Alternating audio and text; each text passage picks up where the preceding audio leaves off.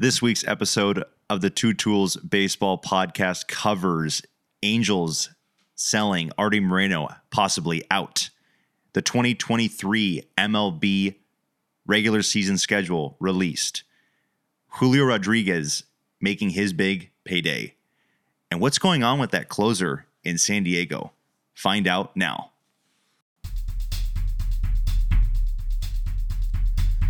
Hello, listeners. My name is Alex Jonitz, and I'm joined, as always, by my co host, Travis Miller. I am more of a stats nerd. He was a total stud on his D3 college team, and this is the Two Tools Baseball Podcast. Enjoy. What's going on, listeners? Welcome back to another episode of the Two Tools Baseball Podcast uh, episode 73 recording right now. It is Monday, August 29th, about 8 o'clock at night. Right now, the Yankees are playing the Angels in Anaheim. Lots of other baseball going on around uh, the country. But, Travis, today we are going to start the episode off with some news that broke. It seems like it always happens this way, but it broke the morning after we recorded the podcast. Alex, so. we're the kings of recording the night mm-hmm. before big news is about to drop. So August 30th, Tuesday, get ready, Emily fans, because there will be some breaking news most likely. You'll I, be hearing this episode when you when you hear the breaking news too. I, I I would not be surprised. It just seems like it's the way it keeps going. I think when Pujols got DFA'd, we had to wait like a whole week to talk about it, and then Aaron Judge PEDs. oh, okay, let's not uh let's not uh, throw him under the bus too hard.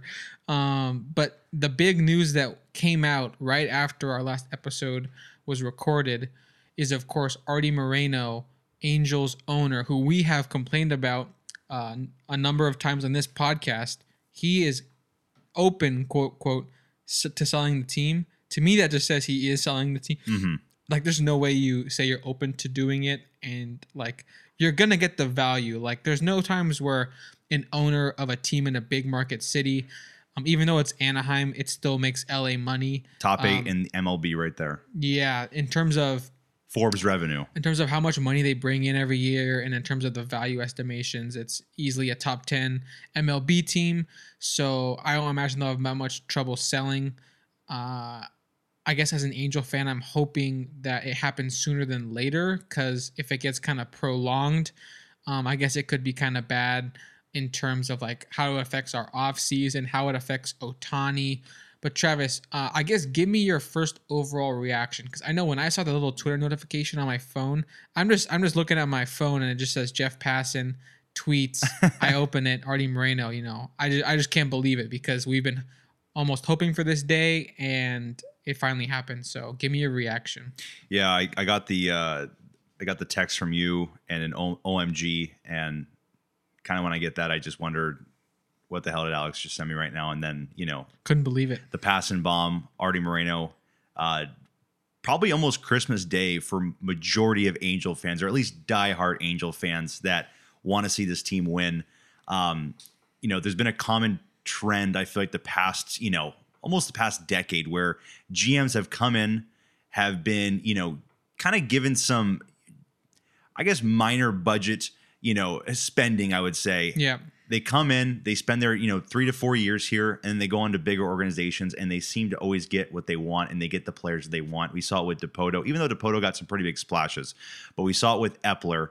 Eppler came in, it just seemed like he wasn't giving wasn't given the budget that maybe he wanted to go out there and spend on the players that he wanted. Now we see him in New York with the Mets, and he had probably one of the craziest off seasons of his um, career. Immediately won the off season, his first off season exactly. on the job. Exactly, and that's with an owner, Steve Cohen, who is willing to spend the money and wants to have that team success in New York. So you see Perry come in the last year, you know, about almost two years ago, and the last couple off seasons, you know, they've been good, but we have we I think we we've wanted guys that we could have easily have gotten Alex. I mean, Carlos Rodon is the biggest one that rings the biggest bell last offseason. I know you were extremely high on him, and he was one of the last guys to sign after the uh, after the whole lockout ended, and it was for a pretty affordable contract. It was that a, one year with a one year option. It's like it was so affordable. Anyone yeah. could anyone could have paid that. How did the Giants end up being the last team at the table for him? Exactly, exactly. So you see them go out there and get a guy like Rodon when we get a bunch of guys on one year deals. So you just wonder and think, okay, now we really don't have don't have too much team control here. But um, I mean, seeing that news, Alex, it's I think it's really encouraging for an Angel fan to kind of you know enter in a new era of maybe Angels baseball and Angels theme kind of style of how we're going to go about it. Uh, Artie's been the owner since I believe 2003 when he bought it from Disney, um, and you know purchased them for 183 million dollars in 2003. Right now, Forbes has it as the eighth highest MLB.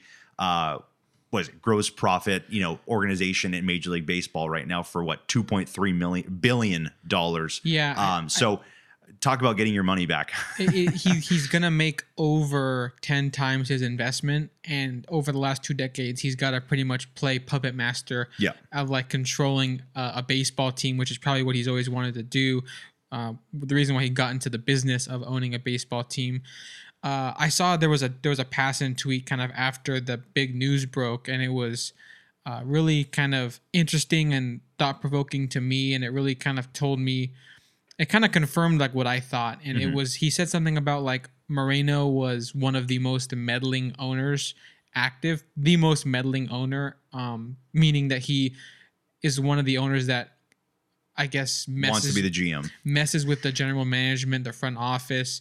Uh, you know, obviously every owner needs things to get approved by them, but he was actually making decisions, making suggestions. I imagine it's really difficult to manage a team, build a team, uh, create your ideal front office um, when that's your current situation with your employer. And, you know, the other frustrating part about it is no GM is going to throw him under the bus. Like that's Yep. your boss, and like you can get fired. You can't be like, oh yeah, the reason why we didn't build a competitive team this year is because of my owner. I mean, you're going to get fired for that. So you can't just be throwing him under the bus either. But we've kind of thought for at least a while now, a couple seasons at least, you know, the recurring trend here, we're changing GMs, we're changing styles. This Yep. season, we finally brought in um, we, we spent a little bit more on pitching than ever before in the last in the few seasons prior. Um, it helped our pitching get better, but the rest fell off the table. The batting, some of the defense was Yeah. worse, and that is because we believe uh, a limited budget, right? And and if a new owner can come in and boost that, I think it could uh, turn the organi- organization around really quickly. Um, we know that there was issues in the minors. The Angels are always on like on like these. Um, if you see like these people make minor league like report cards for uh, how good your farm system is, Angels are always really low in that regard. Yeah. In terms of minor league conditions, um, in terms of like minor league pay, we're always really low as well. So it, Travis, it just says to me, it's so clear. If you put more money into the product, you will get a greater return in Mhm. terms of the product on the field, which will bring in the more money that you're is you know if you want to run it like a business and you want to get the most profit, you know sometimes um, there's extra investment that will yield that extra product when you actually do get into the postseason and you you know imagine how much how much you would sell out uh, Angel Stadium with Ohtani and Trout in the playoffs. Yep. You know that's opportunities missed the last couple seasons. But Definitely. um, Travis, kind of uh, the next step of this conversation, people are going to be speculating, already have been speculating who's going to buy the team. I think the one thing that we've, you know, heard that I think we discussed it earlier that intrigues us is uh, Joe Lacob, I believe his name is, owner of the Warriors. He is someone who has put a lot of money into the Warriors. He's very adamant. He he he put a smart GM uh, running the team, and they've been kind of like a mastermind of the NBA. They've won, of course, uh, four titles in eight years, I believe, and uh, they built an all new stadium, state of the art stadium. The Mhm. ticket prices are off the charts at that stadium, so they're bringing in crazy money while also being successful as a team. That's what you want to see, I think, if you're an Angels fan. Um, I know Kroenke, owner of the Rams, was someone that uh, was mentioned in the LA Times article as well.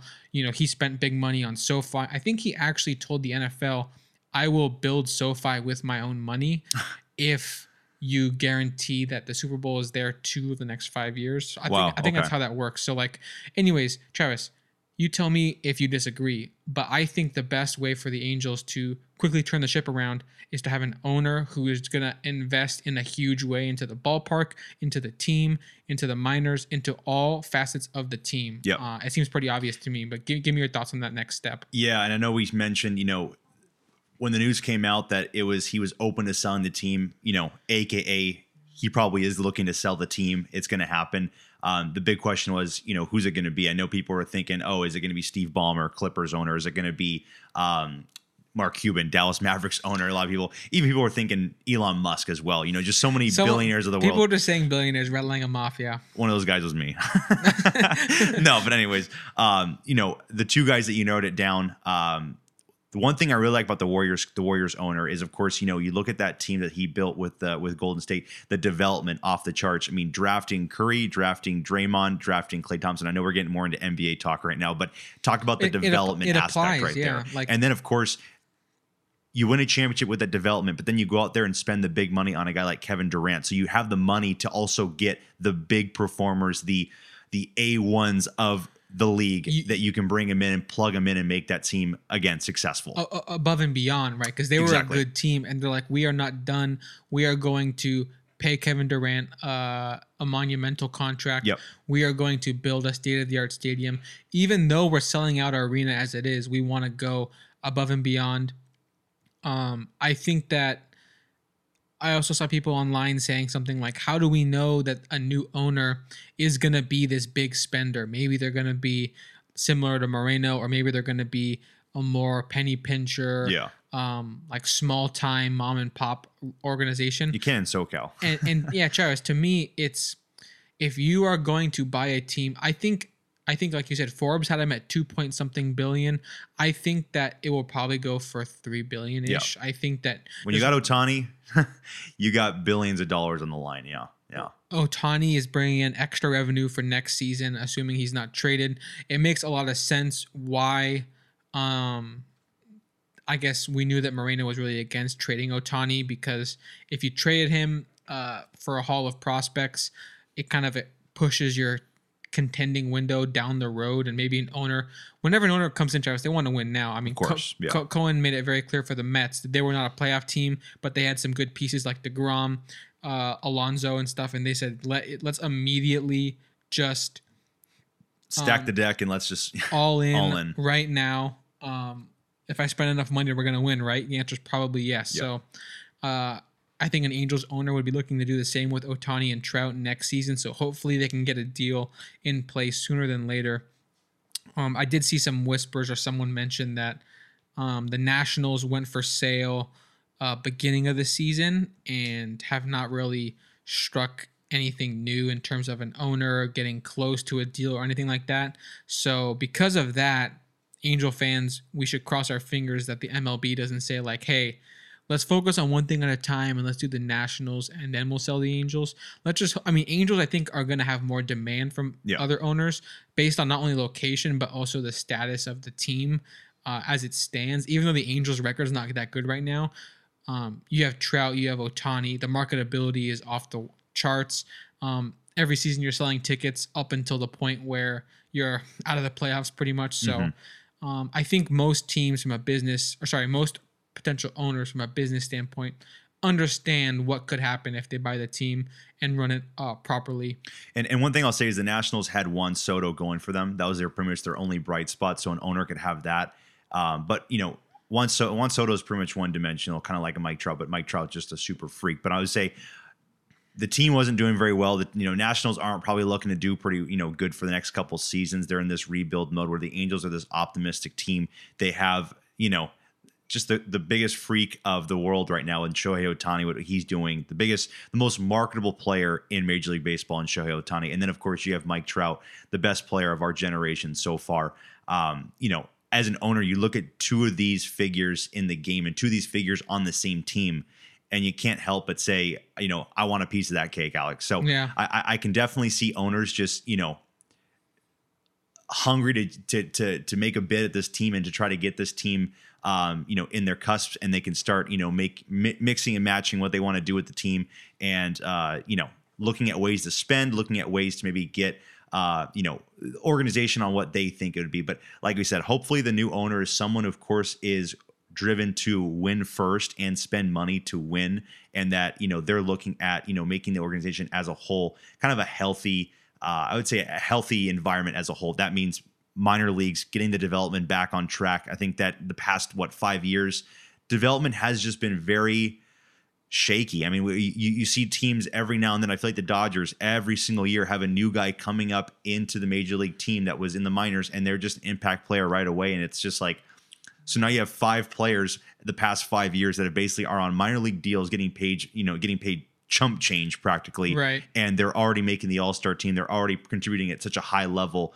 And of course, you're also paying the big bucks to a guy like Mookie Betts, to you know, even when Kershaw was on his big deal. But it's just crazy that a team like the Dodgers, they're getting such so much help from the development and also from the spending that it's creating this just rumble of success that you know it, it can't be stopped. And like we said last episode, the last ten years with the Dodgers in LA, I mean, it's been a it's just been a dynasty. So Yeah. it's just crazy what you can do with the development and the spending aspect. Yeah, I, I totally agree. It's like definitely the it's like the secret formula for like a great uh, Mhm. sports team is having the elite uh, spending in terms of bringing in free agents, making trades, extending those players, and then also putting money into the development, being smart with your kind of research and to build up the farm, tweak your pros. I mean, you bring in Dodgers bring in a guy like Tyler Anderson, Andrew Heaney. I could have told you these guys are going to thrive. Like even if they're not amazing, they will be some of the best years of their career. Will probably be with the Dodgers because they know how to get the most out of their players. And one last thing, Travis, I mentioned uh, Stan Kroenke already, who is the owner of the Rams, as well as other teams. Like I mean, he's I don't even know how much money that family has, but uh, they own I think the Rams, the Av. My watch is trying to chime into the conversation, but uh, they own the Rams, the Avalanche uh, in Colorado, the hockey team. They also own the MLS team in Colorado. They own Arsenal in England, the soccer team. They own like uh, too too many teams. The Arsenal one's a big surprise. I mean, that's that's that's that's rich money right there. I, I think they also own a team in uh, the Call of Duty League, Travis. So they're even going into esports. But wow. that's uh that's Call a, of Duty they, they, they don't they don't stop. But anyways, they're they're not, they're not in baseball yet. They do not have a baseball team. So if the Kroenke family or whoever's in charge of that wants to get into uh, baseball, all I know, Travis, is that I've been kind of supporting the Rams since they've been back in LA. And tell me, I'll tell you, it's been a blessing knowing how they are down to spend to win. It's Mhm. not even like a hesitation. It's just so crazy how um, you know, they'll extend Aaron Donald on a record deal. They'll extend Cooper Kupp. Um, They'll trade, you they'll know. they'll, they'll trade for Bobby Wagner. They traded for Jalen Ramsey a couple seasons back. Von Miller. They know. traded for Stafford, extended him. It's literally like they are never afraid to go all in every season. And people, people, I see people in the offseason, like when, when we got Bobby Wagner, the linebacker, people were like, man, do the Rams not have a salary cap? Do they have different rules than everybody else? But no, it's like it just comes down to the simple fact that I think when an owner is down to spend more and the GM is kind of aligned mentally with uh, having those resources and understands the owner is down to provide those resources, it just makes for this combo of um, great spending and you put also money into the development.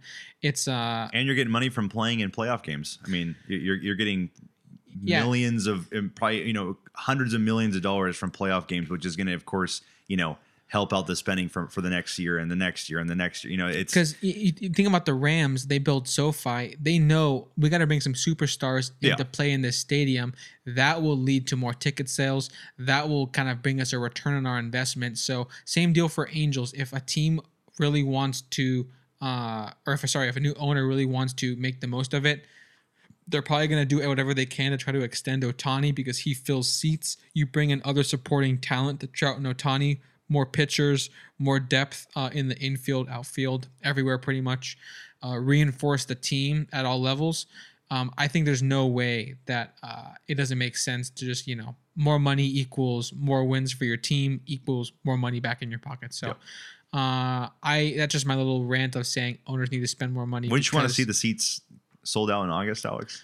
Yeah, Travis. And, and not just when the Yankees are in town, but The- when the Oakland A's are in town or when the, Texas Rangers are in the town. The thing yeah. that happens every season, Travis, the last few years, August rolls around and all of a sudden, Travis, you and I both, we get these emails, right? Tickets are on this discount, extra giveaway days being added. Oh, fan appreciation weekend. They'll pick some series where they think the attendance will be low, like maybe against the A's or the Rangers, and they boost the ticket prices to be like 20% off or whatever in certain sections. The They Angels just, drafted uh, ninth in the MLB draft, and tickets will be nine dollars. Yeah, it's like okay, it sounds like we're 15 games below 500, and you're just trying to get the seats filled. the seats could have been filled if you just paid a few more players uh, to be on our team, uh, a little bit bigger. And we'd be in a wild card chase right now. But yeah. Rant over travis. Let's try to move on for the sake of our listeners. But um i think you know it's a very exciting time. Travis last note on it. I was pretty doom and gloom about our future. I was like ohtani's probably gonna leave. Yep. um lot to be sad about. You know we just traded away some kind of win now pieces in like Raisel Iglesias almost kind of admitting defeat in some ways Yeah, and saying we're yeah. not ready. Um we need to kind of recoup this off season and and you know build a bigger a better foundation because our infield's not been cutting it Mhm. our outfielders are kind of young and, and unproven we need to kind of reevaluate everything Yes. Yeah. all of a sudden new owner travis and my confidence maybe maybe it's irrational my confidence is completely restored just knowing if we get a steve cohen type that wants to pump money into the team it's gonna be uh Explosion, yeah. it'll change everything it'll change everything but let's move on for reals this time Travis, another really kind of breaking news that happened in the last week was the extension of Julio Rodriguez, uh, Mariners outfielder, rookie sensation. By all means, has been leading the path for rookie of the year all year for the American League. We debated last week about if Rutschman's in that mix. I still think Rutschman is really making a good case for himself, but mm-hmm. there's no denying how special Julio has been this year, and it's looking like there's no slowing down for him. I don't really see how he could be anything but a special player going forwards. Yep. So here's the details. I'm not gonna get too into the the the deep details because it actually is a very complicated uh, situation with this contract. There's many different options and extensions, but essentially, according to this tweet by Jeff Passan, when the deal was announced, it guarantees 210 million. Um, the deal could be for eight years, 13 years, 16 years, or 18 years. And that all depends on if everybody keeps opting in. Um, there's going to be different times where Julio could opt out if he wants to be a free agent, like at age 30, maybe. Or the team could also opt out when Julio's like 27, 28, if maybe he just becomes like this injured kind of guy or Mhm. kind of loses his, his mojo a bit. But um, the base of the deal, it says here, is around eight years, 120 million, and there's all these incentives for when he wins MVP, two MVPs, top five finish. You know, it changes the amount that he's going to win uh, per season after that, and then there's also um, if everything happens, if it, everything maxes out in terms of the incentives, and he gets that full like 18 years, uh, plays itself out, that'd be 470 million dollars, which would be the biggest contract ever. Mhm. But this when is the time comes. this is my thought, Travis. I think that even though 470 million is a huge number, my opinion is that 470 for 18 years is not that much money. no, yeah. No. I I, I think I, I did the math at first. I think it's a surprisingly small amount. Let me just I double it's, check it's my. I think it's less than 30 easily, right? Probably like 22 million a season. it's 26 a season. Okay. Yeah. Okay. And and Travis, in in In his prime, that's that's a rip. in 15 years from now, who knows what players are going to be making per year, Yeah. right? They could be making 100 per year for all we know. Yeah. I already hear talks about the NBA, Travis. Right now, the best NBA players make around 50 million a year, Yeah. a little bit more than that, Mhm. maybe.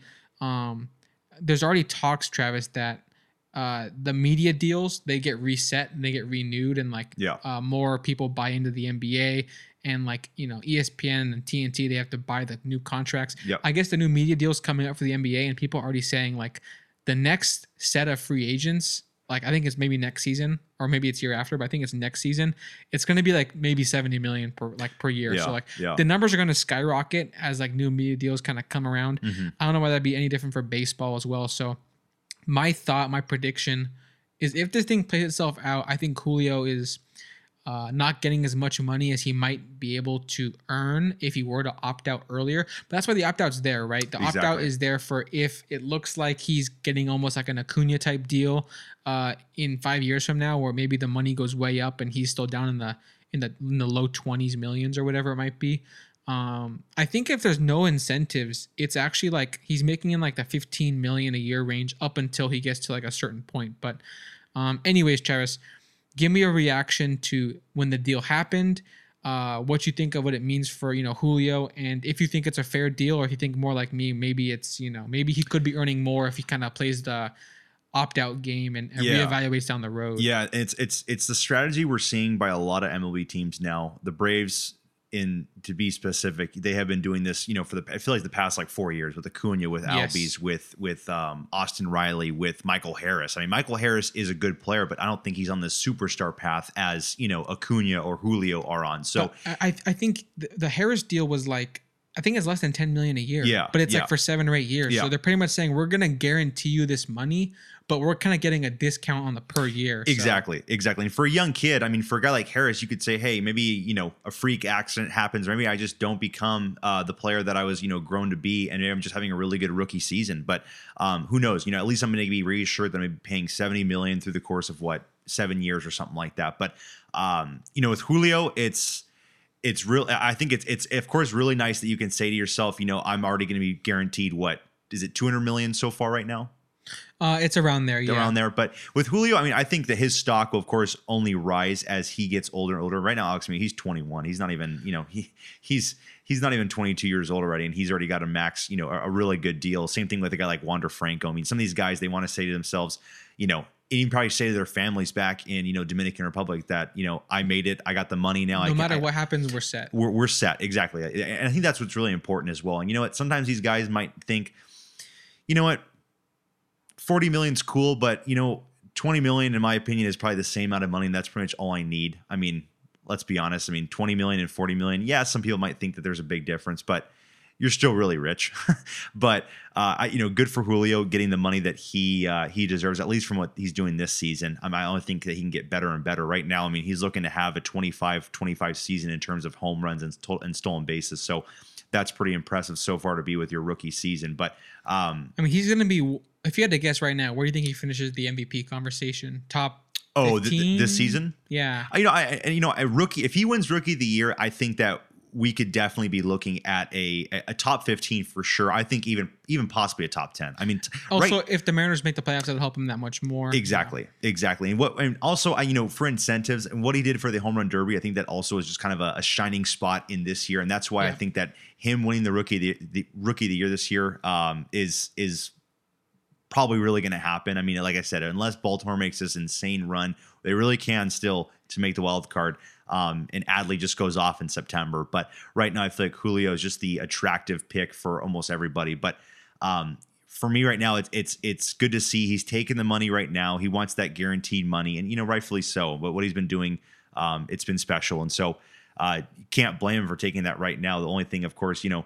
Looking at a guy like Acuna, I think what, what's Acuna making like twenty million or something like right now. It's, I- I- I mean, in that it's in that range, and he's like locked into it till like late twenties. So it's just like which sucks. But you know, at the same time, I mean, you know, I, I I can I can say one thing. You know, at least you're getting paid. At least you're getting the money right now. Um, of course, you could be making a little bit more money, I think you can make making a lot more, a lot more. yeah. He sh- he If- should if be in the think about- 35 if, if you think about what Soto conversations are kind of like right now in terms of he denied like a 450 million or whatever it was, you know. Yep. Imagine what Acuna would, would be getting Yeah, offered. like yeah, he'd be yeah. getting the 400 similar mil, 400 the mil right similar now, yeah. kind of deals um, for sure. So uh, I think that right now um, it makes sense to kind of take some guaranteed money because you know next season is isn't promised. You know maybe something happen. I, I think in terms of his uh, his skill set, I have no qualms, no doubts. It's Yeah. pretty obvious that he's on the track to be one of the special players. Seems like almost like the next the next Acuna, almost in my mind. Even though Acuna still is Acuna, but um, yeah, the speed and the power is there with Julio, and it's already showing right now. So Uh, yeah, but Travis, you brought up kind of an interesting, or you kind of brought up like a, a key point, which is these other teams have been doing this, right? Uh, the Braves have been doing this. Ray's now been doing it. Yeah, Rays with Franco. I, I can, I can only imagine Baltimore's going to lock in Adley as soon Yep. as they possibly can. Um, I, I I would even imagine after this season's up, I would not be surprised if you see an Adley, you know, 10 year extension or something like that. so Travis, that brings me to this interesting question that I thought of, uh, and I want to hear your thoughts.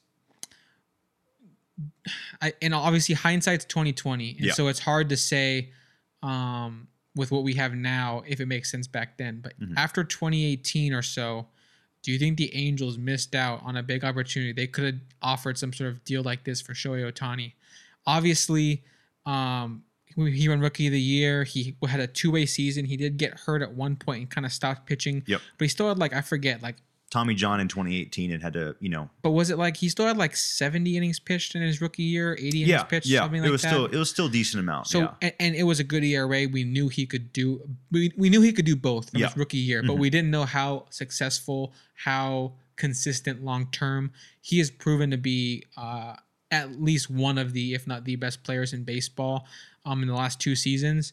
So hindsight is twenty twenty, and you wish you could have extended him a lot younger. But Yeah. do you think the Angels, uh, you know, really dropped the ball? They didn't get on this wave of um, getting locking your your young guys in while they were still uh, on their rookie contracts to a big extension. Because now he's just gonna oh, he- heading towards record free- deals. Yeah. So g- give me your thoughts on, I guess, um, did, did they really drop the ball, or do you think they made the smart play, waiting and seeing? You know, I, I would say they dropped the ball just because Shohei can do two things. If he can't pitch, he can hit. If he can't hit, he can pitch. So it's almost like, hey, The chance of failure is exactly. slimmer than If, most if players. one doesn't go as we planned, at least he can do the other thing as well. You know, he can he can he can do both at an all star level. So I will say they dropped the ball with that. Um, Alex, I mean, in 2020, I mean, I, I was definitely looking at an Ohtani as you know kind of a small bust just because of what we saw in 2018 and then 2019 couldn't pitch. Um, was able to still hit, hit at a very good level, but not the same level as his rookie of the year in 2018. And then 2020, batting average 190, you know, OPS at a 657, OPS plus at a 79, so well above, well below league average. And then the pitching, I think we saw him pitch what two innings, and his ERA was like 20. Yeah, he tried Like- to. I think he tried to start two games, couldn't like get through the first in either. Really, Couldn't locate, couldn't. I mean, I think he what walked like 10 guys in like two innings. Something it, like it- that. It, it was outrageous, and so it got the question. It definitely sparked the interest of, you know, would Angels ex- explore a trade right now? But even though his stock is so low, but it could possibly rise. Then, of course, 2021 happened, and then he became um, the greatest male athlete of the century. So uh, it, it is, I think, a bad.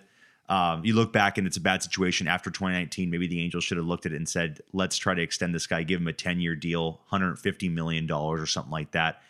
And then, of course, we'd be paying this guy 15 million dollars a year and just taking in all the marketing promotions, all the marketing, uh, you know, global money that we'd be getting from Japan, all the viewers out there, and then of course all over the world um, looking at Shohei and what he's doing. So it, it is kind of a dropping of the ball because he doesn't play just one position; he plays two, and if he can't do one of them, he could probably do the other one very, very well. So I mean, I mean, look at his speed, Alex. I mean, he'd be a tremendous outfielder. I mean, it's a good point because even if his elbow went completely bust, um, if they paid him to like whatever deal Julio kind of got, not not not the Julio type deal, it would have been a lot less at the time. I think at least.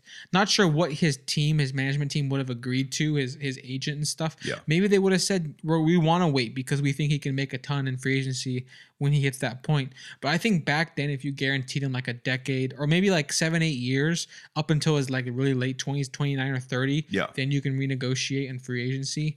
Um, I think something like that would have been enticing for him as well as for us. And I think Travis, it it almost to me feels like just another example of the Angels kind of not being uh, on the hot trend, always kind of in the past. They always pay guys for past performance, not future performance.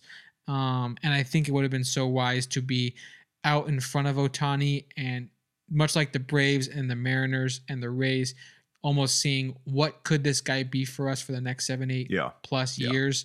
Uh, it would have been a lot more special than you know. Now we're in a situation where we have not yet made the playoffs with Ohtani, and we're in a situation where we either are well, one of these few things. There's only a few ways this could uh, turn out. One is we trade him for prospects. Two is we extend him for def. I mean, it'll be a money that he deserves, Mhm. but it'll be way more than what it would have been a couple years ago if we get extended him earlier. Um, so almost bad timing of our analysis of his performance. you're buying Um, Amazon the stock now in, in, instead of 20 years ago. Yeah, it's like it's like you your buddy told you to buy Amazon stock in in in uh, 1999, and, and you waited till 2019. Yeah, but yeah. you know uh it's if you bought Amazon stock in 2019, you'd still have a lot more money now than you did then, which is why I think Ohtani, even paying whatever money he wants right now, I'm in because he's going to continue to go up his stock. But then the, the last option would be him walking in free agency. Um, it's going to be one of those things that's going to happen. So, And, and you know what really intrigued. sucked too is is 2018. You know that was the last year of Scioscia. They had to focus on getting a new manager. They got Ausmus for 2019, and then they had to get a new manager for 2020 and Joe Maddon. Then they had to get a new GM. It, it just felt like years after years after years. It was okay. Who's And- the new head coach? and now will be now it'll be a new owner. It, now it'll be a new owner and Every- also every- possibly even a new head coach as well or new manager. Oh, so oh, it will be for it, it- sure. it- it's just it's going to be change after change after change, and that's one thing that's been frustrating too is that we've seen all of Shohei's all of Shohei's career. I mean, he this this will be if he's on the team next year, he will probably have. I mean, counting Nevin, he's going to have five managers in six years. Yeah. I, I mean that that that's pretty sad. it's got to be unprecedented. Yeah. it, it- it's it's pretty sad to look at that, and you know you have Trout and Shohei on the same roster, and you go through five different managers. You got to think someone had a freak accident or died or something like that. But it's just been changing of the guard so many times, and of course, new GM. I know people on Twitter are always saying you know we need a new GM as well. And again, I don't know why you want to kind of change the style that we're trying to you know shape ourselves into, and then rechange it again. It just makes no sense. So I of course want to give Perry the GM you know uh, a couple more years to see what he can give us, and you know maybe a new you know owner will definitely you know help that as well. But um, it, it's it's definitely a dropping of the ball. I feel like from those first couple years, especially after the rookie of the year. I mean, now if Ohtani was doing that this year, his rookie year, and he was still 23, I think it'd be almost um, you you have no other option but to extend this guy to a 10 year deal or so, or to an eight year deal, seven year deal till he's 30. Then you can reevaluate it and say, okay, now you're 30, going on to uh, you know what do we want to see go to? Five years eight years you know do we want to pay you all the way to age 40 you know who knows? But um it's definitely i think a dropping of the ball the last you know especially those early years. Yeah, and you mentioned kind of evaluating GM Perry Minasian's, you know, how he's done, and I really feel uncomfortable, or at least un, I feel unable to properly evaluate how the GMs have done in the last, you know, five plus years, Mhm. because Travis, we just constantly see these stories that indict uh, the owner Artie Moreno uh, for interfering with the processes. We know he nixed trades that he was worried about the Dodgers getting the better end of the deal, so he would he just would pull the plug out.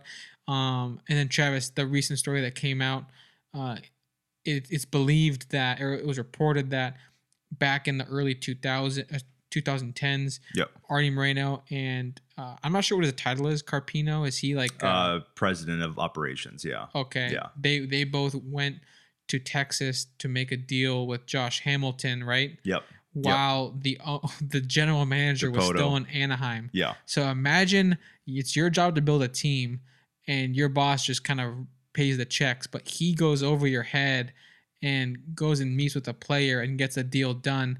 I mean, and and, and it's the classic exam- example of an Angels signing where we gave a big deal to a guy who was really good at the time, but if you had to say what were his prime years, you could have said it's probably what just happened in Texas, not what's about to happen in Anaheim. You probably could have guessed that right when the deal was signed, you know.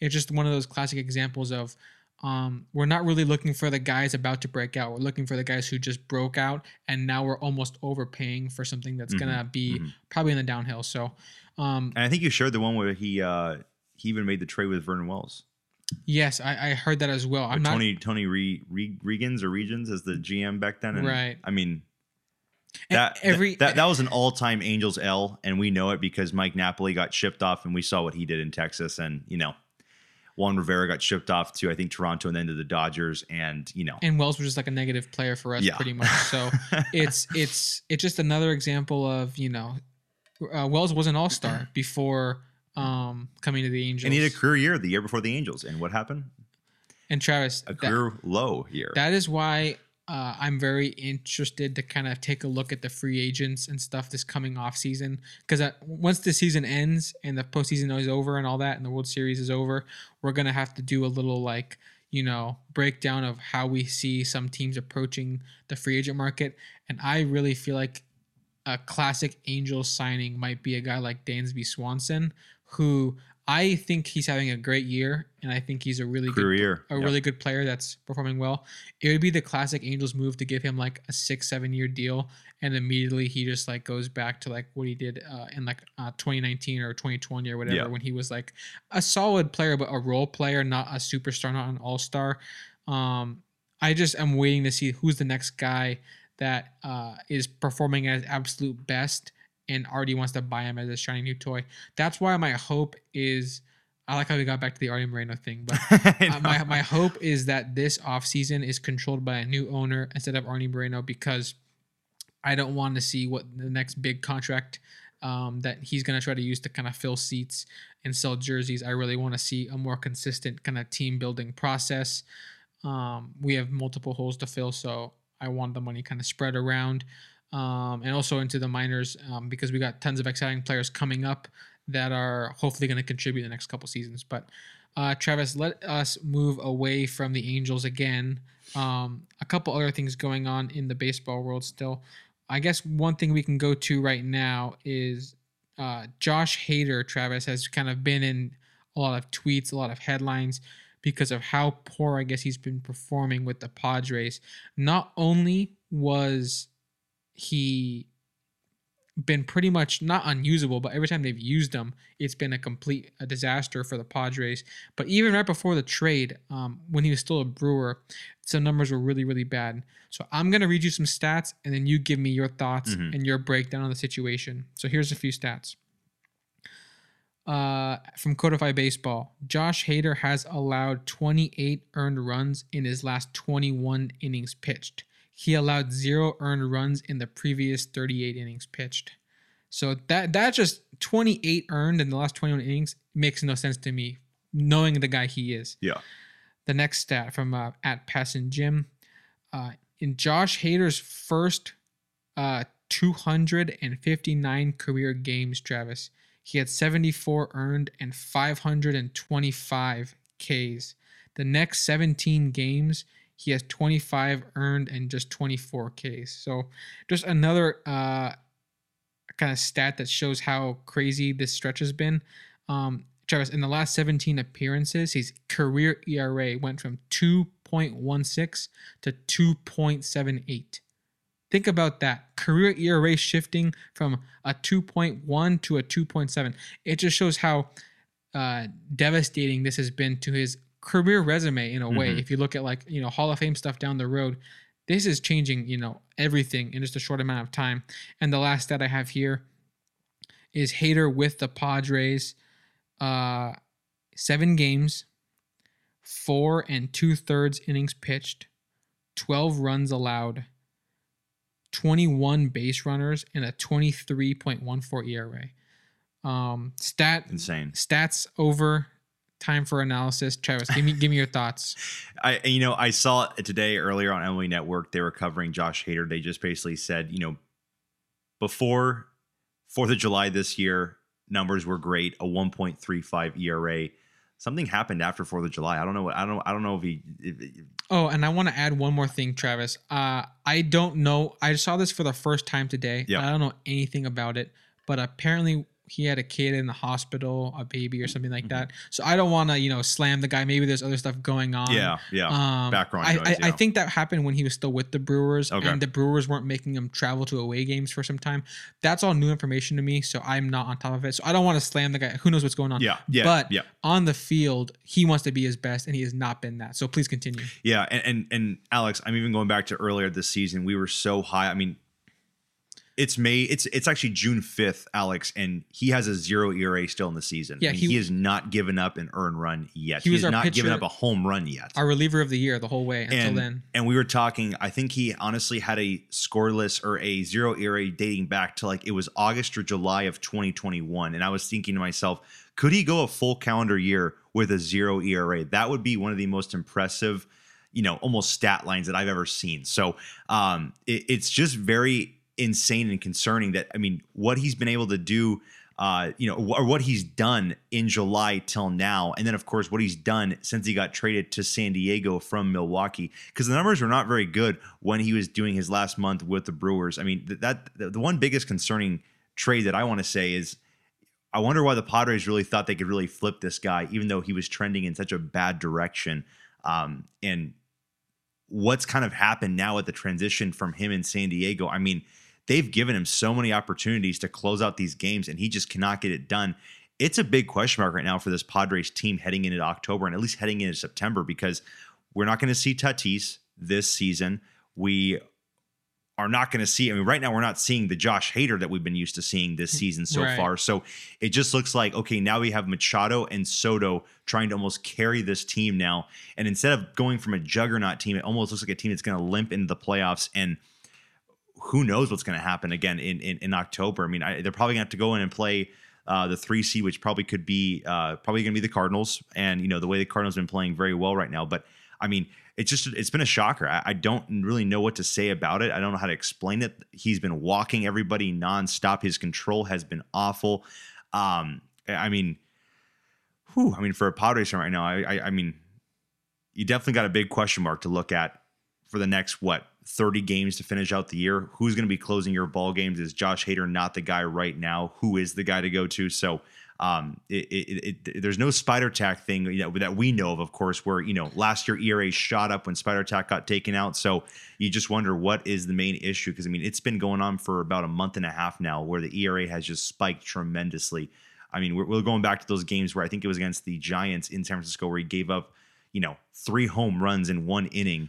And I think it was a grand slam to Yastrzemski or something like that. Do, and, do- and- do you have it was his just stats in unbelievable. front? Do you have his stats in front of you? I do, yeah. What's his season ERA? Right now it's a six five two. Which, Travis, if I told you that Oh. in like mid June when he was at a one something and he was three months in a row like our reliever of the season, like our all MLB Oh yeah, reliever, yeah.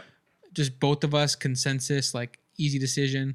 I might have had Clay Holmes one time, but like he Yeah. he he was such an easy pick for the ninth It was inning. game over. Two strikeouts, game over. all, yeah. all all world all world closer and to be two months later two and a half months later you have a, over a six era is completely i've never seen something like that uh, in my recent time travis you brought up the padres and how they kind of fit into the whole um, you know you said limp into the playoffs and just give me your give me your thoughts here because um, there's seven teams in my mind fighting for The NL. six spots Yep. in the National League. The Giants are the last team out of that group, and it's not impossible for them. They are about actually, Se- they're- seven and a half back from a uh, six seed right now. so they're probably counting themselves out. Yeah, actually, yeah, yeah. Um, I mean, Arizona's two games back from them, and they're I think definitely out. So yeah, they're, they're, they're already calling up all Yeah, their young yeah, prospects to, to give them a shot. So let's just think about the, the top seven, the NL.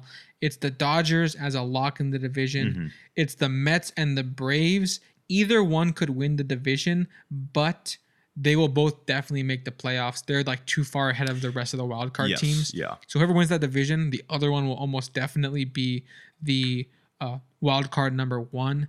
Um, and then there's almost four teams in my mind, and you have to pick three of them. It's St. Louis, who is currently uh, leading the NL Central. and It they look is- terrific. It is the Phillies, who are third in the NL East, but And right they're getting Harper back. right now are they are the second spot of the wild card as we speak. The Padres are the third wild card team who they've had these issues, but the talent we know is there, It is right? there, And if they miss the playoffs these back to back seasons, it would be the biggest shock, right? Oh yeah, yeah. And then the last team in that mix is the Brewers. They are one game out of the wild card. And if I go to the NL leaderboard, they are just oh, actually they're five and a half back from the Cardinals. Yeah, So the Cardinals, are getting some ground. they're making a nice cushion for themselves. But if you had to pick between uh, Cardinals, Milwaukee, San Diego, and Phillies, you had to count one of those teams out. Which team are you gonna have to lean to at this moment? A lot, still a lot of baseball to play, but who would you lean towards uh, missing out in the postseason? Right now, the Phillies have been playing too much of good baseball. So Yes. I, I think the Phillies. Ha- I'm not going to say a lock, but I think the Phillies have to be a really strong team to make the playoffs this year. I don't know where they're going to fit in in the seeding, but I think they're they're a good team to make the playoffs right now. If I had to bet, um, I think the Cardinals are pretty strongly going to win the NL Central. Um, I, I, think it's they're just gaining ground every single day. It just seems like they're getting better and better as the season goes on. Pujols is getting hot. Um, we'll cover him in a little bit, Alex, but Pujols getting hot. Goldschmidt still keeping that MVP status. Arenado doing Arenado plays every single night. So Cardinals, of course, never going to count them out. They should be the division winners, uh, you know, when all said and done. Giants, I think they're done. I, th- I don't think I give them a shot at all. But I mean, it comes down to Milwaukee and San Diego. Um, Milwaukee has the pitching; they don't have the offense. Um, it just seems like the pod the Padres have a little bit of both. Still, they have the pitching and they have the offense. I it, it's going to come down to who they're playing, I think, and I think Milwaukee will have a nicer schedule in the end, playing Chicago, playing Cincinnati, playing Pittsburgh. Padres are going to have to play the Dodgers, the Giants, Arizona, and Colorado. A lot of good teams in the NL West. So that's one thing that concerns me about being a Padres fan.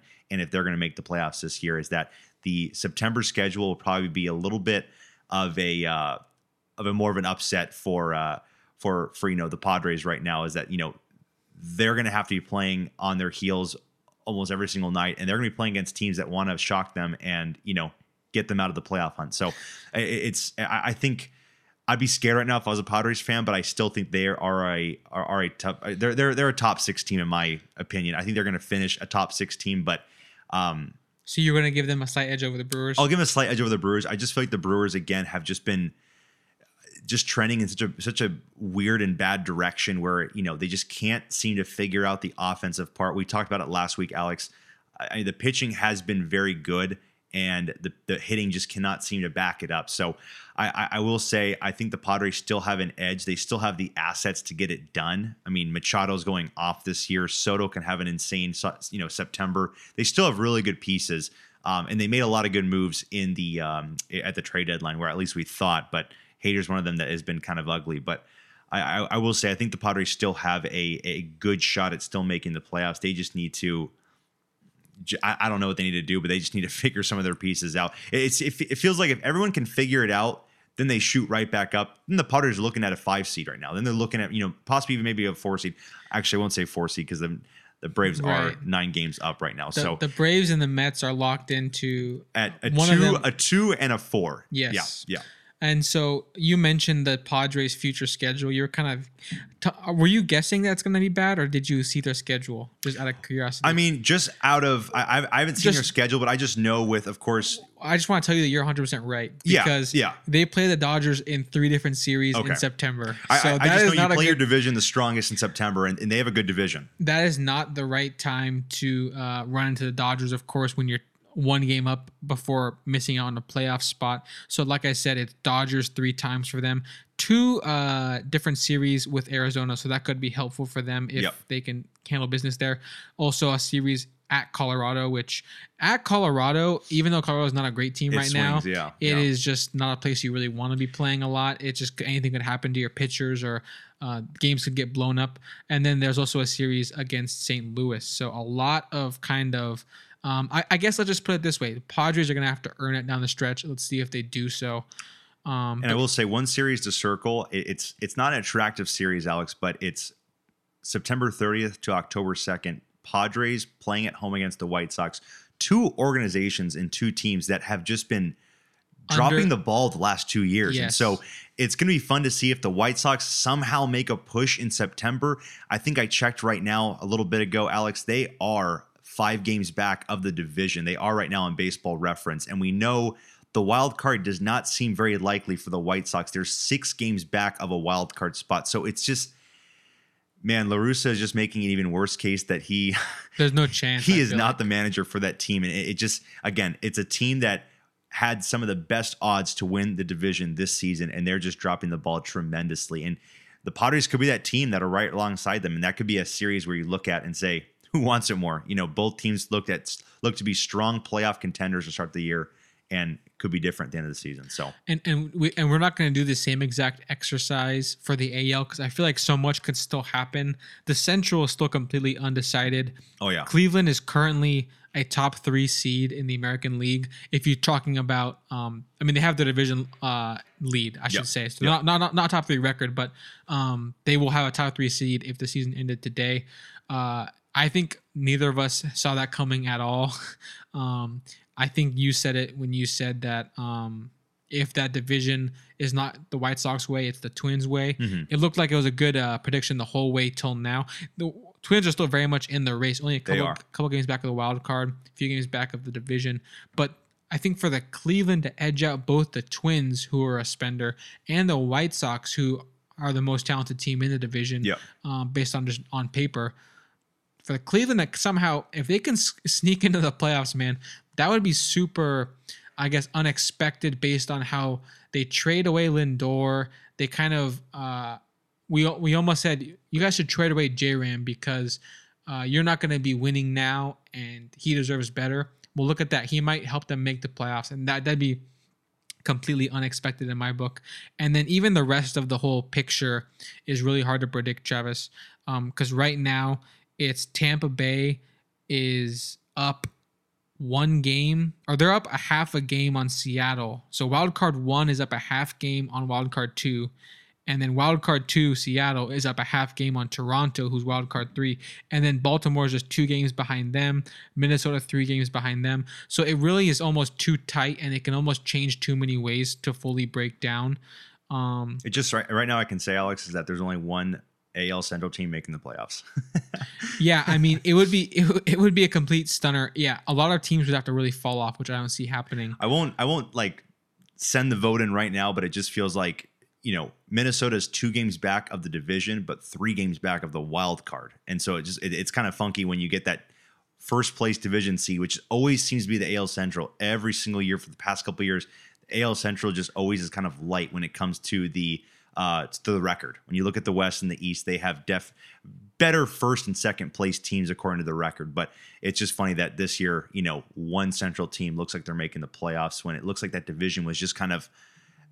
I could have seen. I, I really could have saw two teams make it just because the division just did not look very strong. You looked like teams could have beaten up on the Royals, the Tigers. Even I didn't know the Guardians were going to be this good.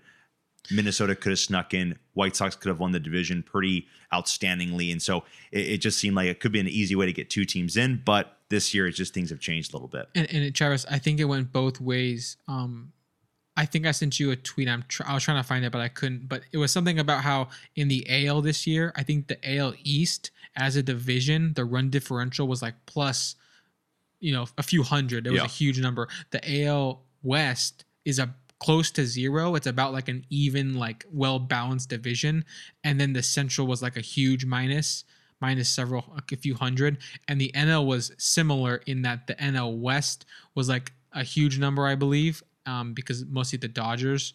Uh, if I'm not mistaken, that's how it was. Or maybe the East was the stacked one. Actually, I think the East was the stacked one. The NL West is like positive, but not crazy number. And then the Central was this huge negative as well. So it's pretty annoying to me that the Central is seems so unbalanced. And Travis, that kind of transitions us into the next topic, which is they are changing the schedules for next season Amen. in a way that um Travis, I pretty much called for this. I was praying this would happen about a year ago. You were on a like a two hour rant one episode. If you guys go back, I think it was you know episode I- twenty or thirty or something. I was just in some sort of craze, and I was. I, I think I just get so upset every season, Travis, when I see a situation like uh, this, e- e- or I guess I'll say the AL Central this year, Mhm. where almost all the teams are sort of not taking over in the division, but there are these other.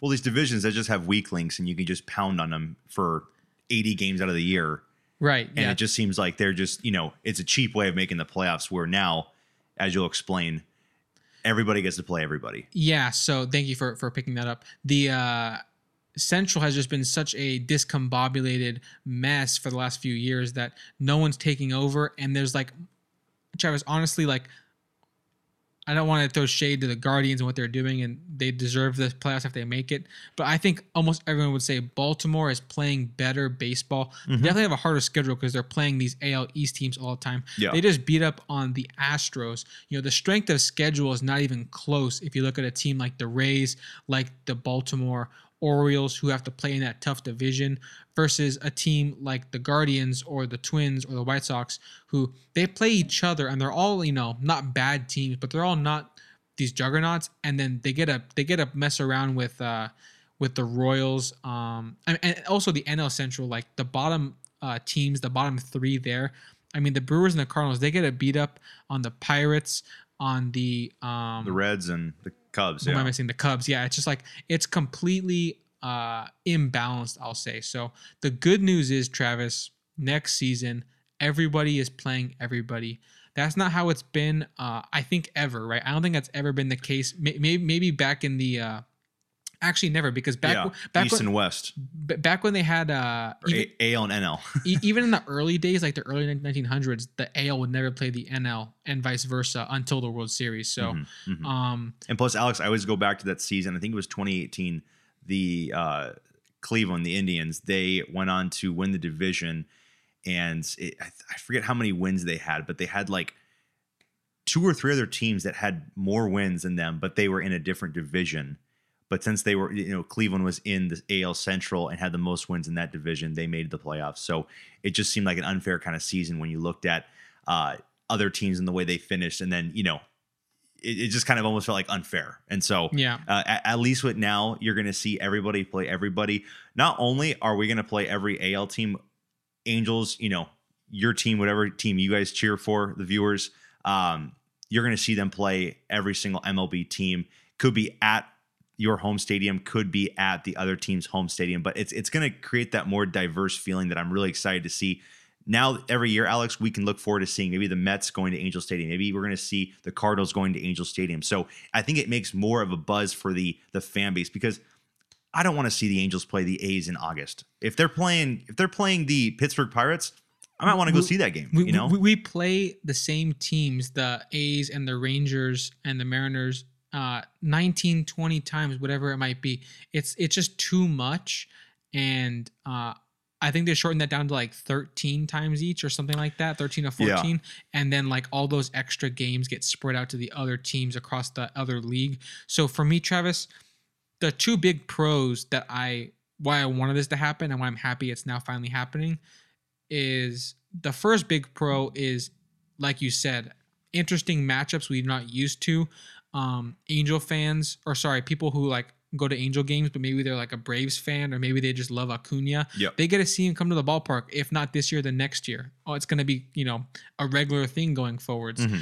Um, pe- more people get to see Shohei Ohtani. Other NL teams haven't had the chance. I mean, if you're if if before if you were like say a Cardinal fan, only one in every three years does your team play the Angels, and you might be uh either like home or away. You might not even be able to see them in your own ballpark if things don't line up properly. So the opportunities to see big names come to your home stadium is much higher and then just to see more interesting matchups when you're watching on TV is also much higher and then the other thing is what I already mentioned being that nice competitive balance I think it does improve a lot the competitive balance Mhm. when you um, expand the schedule in this way because you can't just beat up on your own weak division or you can't you can't get kind of uh, pushed down by your strong division which Travis I feel like the the Blue Jays last year are a good example of a team they were one game away from making the playoffs and they really were hot at the end of the season they were. and I think if you look at their strength of schedule, I mean, they played the Yankees and Red Sox a bunch, who both made the wild card. They played the Rays a bunch. It was a stacked division, Yeah, and they were almost the victim of the fourth way. place. A- a- right. And so, Travis, um, the counter the counter argument to the new schedule is people are worried we might lose out on some of the divisional matchups. I'll briefly say my thought and then give you the floor. People say, "Oh, the thing about baseball historically, we've always had these like divisional rivalries. It's always Braves fans hate Mets fans, Mets fans hate Braves fans, Cardinals and Brewers fans go back and forth. You know, Dodgers have the Giants and the Padres they can kind of chirp with. AL has all you know. I Yeah. mean, Yankees, Yankees, Red Sox. You know, is where it, it should all start the conversation. Um, but every team has these divisional. You know, if they're not rivals, at least little feuds. Teams you look forward to. You really want to, you know, Travis. Right now, we want to stick it to the Mariners every Yeah. time we play them because uh, they were a team that's kind of rising right now, and we wanted to say, hey, you guys are still. Uh, you know, this is not your division yet. Yeah. Don't don't act like you guys are the Astros or something. So we want to stick it to them, you know. But um, that's the nature of the whole divisional uh, structure of the MLB. My opinion. First of all, we're still playing them like 13 times Yeah, we're still yeah. playing them more than anybody I else. think I looked, for instance, like the Angels, we're going to go to Oakland two times next year, and then Oakland's going to come to us two times. So it's four series in total, So spread out between what, 12, 13 games, 14 games, or something like that. Right. So I mean, we're still playing your division plenty, and then even still, um, just because you don't play them 20 times doesn't mean it's not a rivalry anymore. Yeah. The Giants and Dodgers, they probably like beating up each other whenever the, uh, they meet each other in the playoff or sorry, in the regular season. But shortening that game amount, I think, is a very fair sacrifice to um, increase the diversity of the matchups and to increase the competitive balance for like seeding for the playoffs. But um, do you see any value to that argument of being worried about the divisional tension kind of uh, fading out of baseball? Is that a worry of yours? It's not because I mean, in baseball we play 162. Every other sport you play what football you play 17, 18, you know, weeks Yeah. or you know, I think was it Se- 17 games. right 17 now. games. NBA, NHL you play 82. Yeah. Baseball you play 162, and and no one wants to see 80 games against your division. I mean, and that that's just my opinion, and I I think most people can agree on that. You know, when you look at football, for instance, you know, you look at like Rams and 49ers. I mean, they're going to play each other two times. One time at one team's home field and the other team's home field. So you have that rivalry right there. You play them two times in a year, in, in the fall at least, and that's good enough for me because you definitely get that. You know, it's not happening all the time, but it's it's it's a nice you know calendar circle date to look at and look forward to. Where in baseball, it's like okay, you can look forward to you know Houston or Seattle coming to you know Anaheim two times out of the year, but not three or four times where you're you know you- you're just playing them overkill. Uh, you know, in July and August, where you know we want to see them play other teams, more exciting teams. Alex, I remember when when our pools got traded to Anaheim, and I think we had to wait like nine years or eight years before Albert could make his return to St. Louis Yes. and it was just it was funny because I think it was two times St. Louis came to Anaheim and everyone was like, "Oh darn!" Like you know, next year they're playing the NL Central. Maybe Albert will make his return to St. Louis, and it's like, "Oh, never mind. St. Louis is actually going to come to Anaheim." So Who we'll made to- who made we'll- that schedule? by We'll the have to wait another three years, exactly. And so we had to wait till 2019, and then Albert made his return back to St. Louis. Nationally televised games, everybody loved it. I think he hit a home run on one of the Saturday games. It was so cool to see, and it's like now we can see that possibly every year or every other year. If we're not playing them, you know, at home or at their stadium this year, then next year we'll play them at their home stadium or at home. So Yeah, it, I, I I like the diverse play of it. it, it- it's always fun when you know the Angels go to Philadelphia and it's like, oh, this is where Trout was. You know, he grew up not that far from Philly. Yep. and he was a fan of fan of Philly sports as a kid. You know, he's a big uh, Eagles fan, and so like there's like the hometown vibe of it, and that was like before like once every six years or something like Yep. that. But now it can be a more frequent thing. Um, and the same goes for all the other fun matchups. You know, Soto, whether it be you know Soto going to, I feel like just there's something about like seeing like maybe Juan Soto in like Fenway or something like Yeah, that, yeah, or like yeah, whoever it is, you know, Tatis at uh at Yankee Stadium. Like Yeah. those are kind of Yeah. the kind of matchups where I'm like, it would be fun to see that more. Mookie going to Boston. I think you mentioned they actually have that matchup in August. Yeah, Mookie's first return to Boston since being traded. That's something that can happen more often now. Seeing these kind of more unique matchups in cool ballparks. It just I think it makes the sport more interesting and I think it makes it better. Um, but I'm glad we kind of agree on that because yeah, some people I guess are concerned about you know losing the divisional rivalries and stuff. I think not only the rivalries they'll they'll stick around, but they're not even that important, right? I was like we like beating up on the Mariners and the A's, but I don't want to play them more. I want to Yeah. I want to play them less. you yeah, know? exactly. And you know what's cool this year or next year is that we will actually get to see a World Series preview matchup sometime in the season. You know, years past, you might say, "Oh, the Astros and the Braves haven't met. They didn't meet last year ever because they didn't play that division." But now you can say, "Hey." These two teams met in May. Here's how the three game series went. This team tore it up because maybe they're on a, they're on a hot streak. They can kind of see what this pitching matchup looks like. You know, you can kind of at least get the preview started already, so you can see, hey, next year Dodgers, Yankees, they play next year sometime, or you know, maybe even look at Toronto and Philly, or you know, just some, you can get so many crazier matchups where you're like, okay, these teams are playing. Now we can get more excited. And Alex, they haven't released. Um, they released a bunch of dates. I know there's a you know game in London between the Cardinals and the Cubs. Right. They they released, I believe, the the Little League game next year where it's gonna. I think it's gonna be Phillies and Nationals. So Okay. um, I don't again. I don't know why they picked Nationals, but whatever. Um, but they- congrats, they, congrats, Washington fans. they did yeah. not release the um, you know the what we talked about. I think either last week or week before. They did not release the Field of Dream game, but now you can have a bigger you know spectacle on you know what team you want to have playing that game. Yeah. and, and it can be an interleague matchup. Make it you know. interleague. Why not? Like it could be. It doesn't it- have. it- it- I mean, like I said, you could literally have an East Coast team and a West Coast team from different leagues playing in, playing each other. You could have Dodgers, Yankees. You could have Giants, Red Sox. You know, you could you can make it really fun and creative. So I, I'm really excited for that kind of stuff. Yeah, I totally agree. Um, the more matchups, the better. Uh, it, it's gonna be a lot of fun seeing, you know, uh, just yeah, matchups we're not used to, like Devers at that Dodger Stadium. You know, it's it just just tons of fun stuff. But um, I'm glad we're both excited about that change.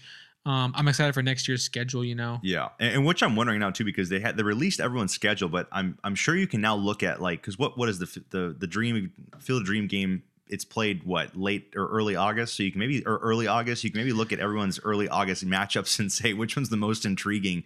Maybe this will be the field dream game, but maybe they'll pick Um, the the least intriguing one like they did this year. But you know, who knows? Detroit and Pittsburgh, historic teams, and uh, you know ex- exciting exciting players. So some some sweet throwback unis as we watch. You know, oh yeah, I watched Bryan Reynolds, you know, win the 1-0 game. But um Travis, a uh, couple last couple things before we wrap up here. Um Tim Anderson, Will Smith, Kyle Tucker, all committed to Team USA in the last week for the World Baseball Classic. Every week we want we want to kind of update you guys on, you know, the breaking news in terms of the World Baseball Classic. Me and Travis are both really excited for, you know, potential uh big matchups. I think the one that a lot of people would love to see is USA versus Dominican Republic. A lot of talent um, on those two squads. But adding Tim Anderson as your shortstop, adding Will Smith as your second catcher, you already have JT Realmuto. Adding Tucker into an outfield that already had Betts, already had Trout, already had and I, I, uh, I think Bryce Betts Harper. was added before the last episode, Alex, too, if I'm not mistaken. I think that's right. Okay, So I'm just saying you have now Tucker as your fourth outfielder in a way. Um, you have two first basemen, which is why people keep saying Alonso as the DH. Mhm. Um, Betts in theory can shift over to second base. He has played there in the MLB. sorry, story. Don't know if we'd see it, but yeah, I mean, Story as a second baseman, he's you know a player that you know. I'm not gonna.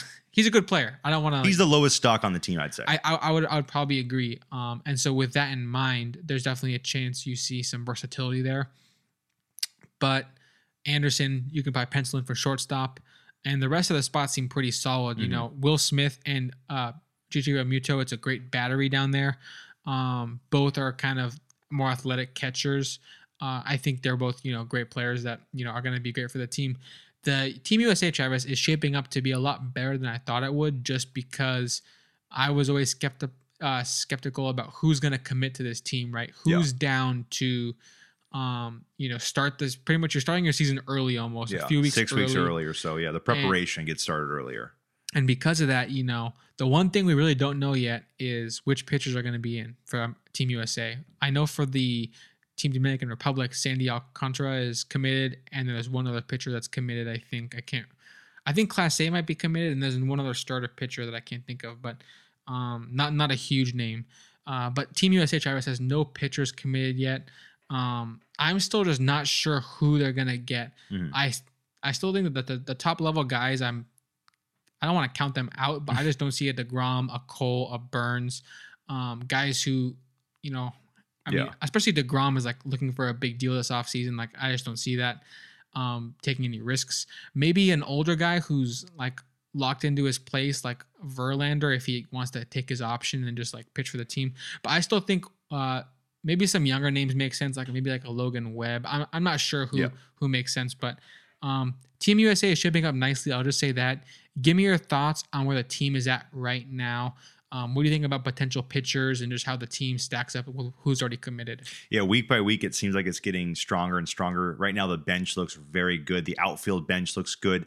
Now you have time to maybe even rest Trout in a couple games. I know their first, um, what- what is it? Their first pool of teams that they have to play to kind of you know advance in the tournament. I think it's Mexico. I think it's Canada, and I think it is either Israel? Israel or Italy. It was a country with an eye and uh, you know, from right there, you kind of say USA looks like the strong, heavy favorite. Um, I think Mexico right now it's just going to be Urias and Kirk, and then Canada. Maybe maybe Freeman goes to Canada. Um, I, I'm I'm trying to think of other guys that can play for Team Canada. Votto will be hurt. Um, I think. yeah, Votto will be hurt. But I mean, right now you can maybe look at that first pool, that first you know opening round to be you know getting guys reps, kind of getting guys you know into the groove of playing in it, playing in competition play right out of the gates. Um, you know, if you have Tucker and you have Mullins on the bench, that's really that's two good left-handed hitters on the bench waiting to be uh, to be put into the into the lineup or to be put into motion. But um, yeah, I, I mean, it, will come down to the pitching and who wants to come in to pitch um, for you know the, the the four weeks, the three weeks of the tournament. Um, the pitching will be the trickiest one, I think, out there because, like you said, pitchers are very superstitious. It will uh, it will definitely affect their preseason, their pre-spring training kind of activities that they got to do.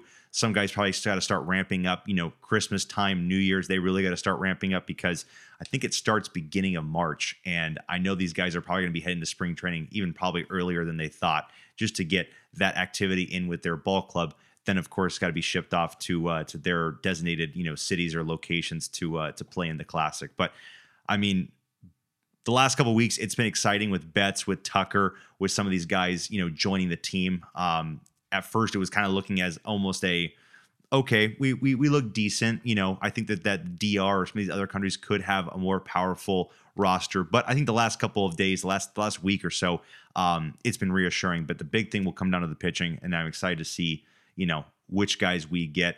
If it's guys that are already on these long term deals, would Cole kind of just say, hey, you know, what if the Yankees win the World Series this year? Cole kind of has that ring. He, maybe he doesn't have that Cy Young just yet, but he has that ring, and he says, "I want to go win, you know, another championship with the U.S. You know, do something special of that of that sort of nature." So, G- g- give me one prediction. Give me one pitcher who you're just gonna just he just feels like someone that's gonna say yes and want to want to compete. for oh. I think I said last time Zack Wheeler. He's in. Oh, yeah, that's, Zack, that's a good choice. Zack Wheeler's in. Oh yeah. You think so?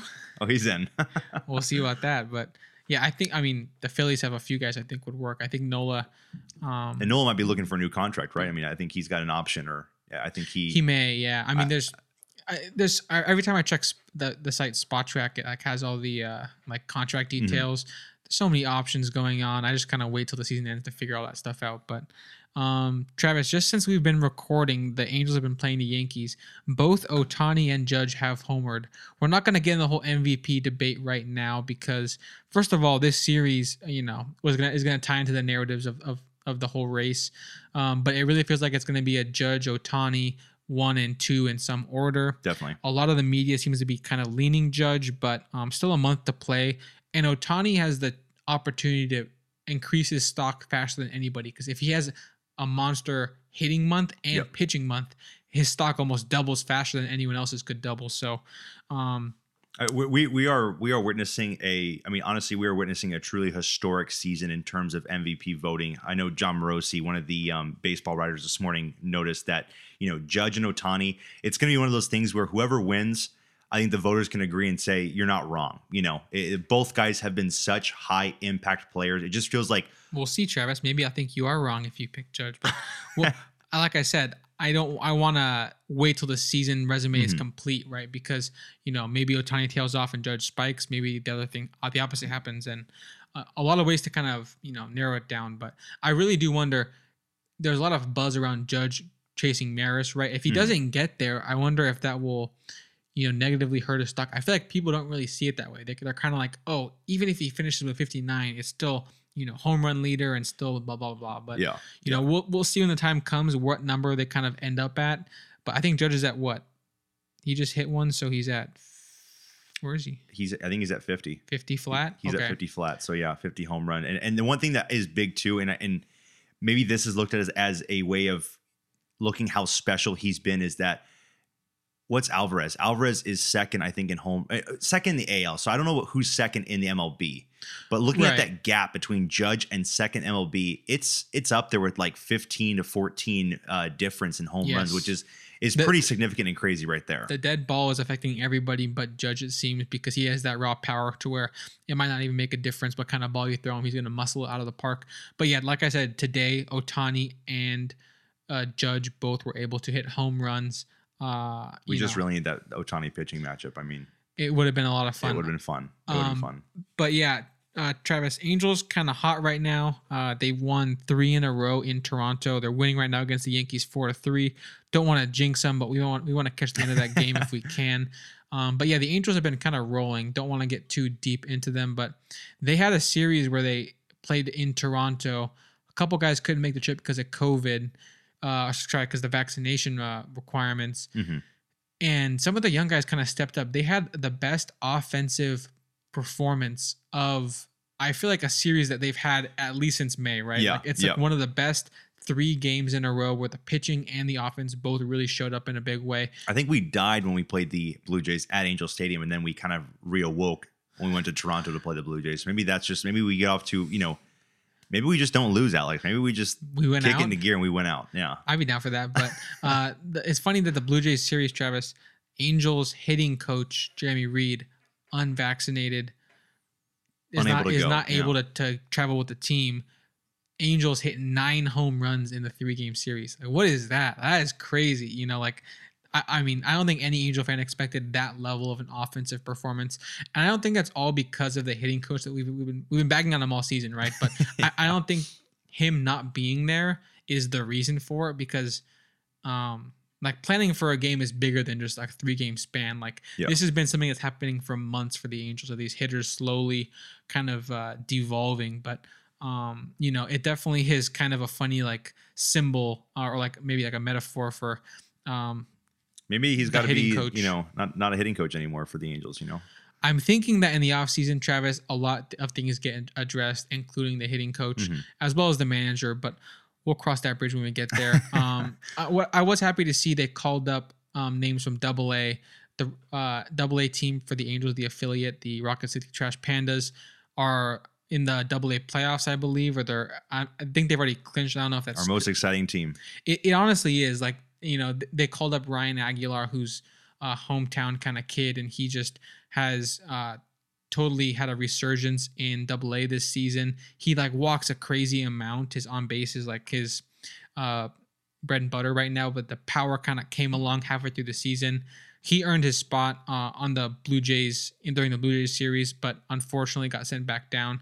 Um, which I don't get, Travis, because I think that we need to keep playing the young guys in order to see what we got for next season. You know, like, you know, I I feel like you know a guy like maybe Ford, who's playing first base tonight, Yeah, is less likely to be in our future plans um, next season and years after than a guy like Aguilar.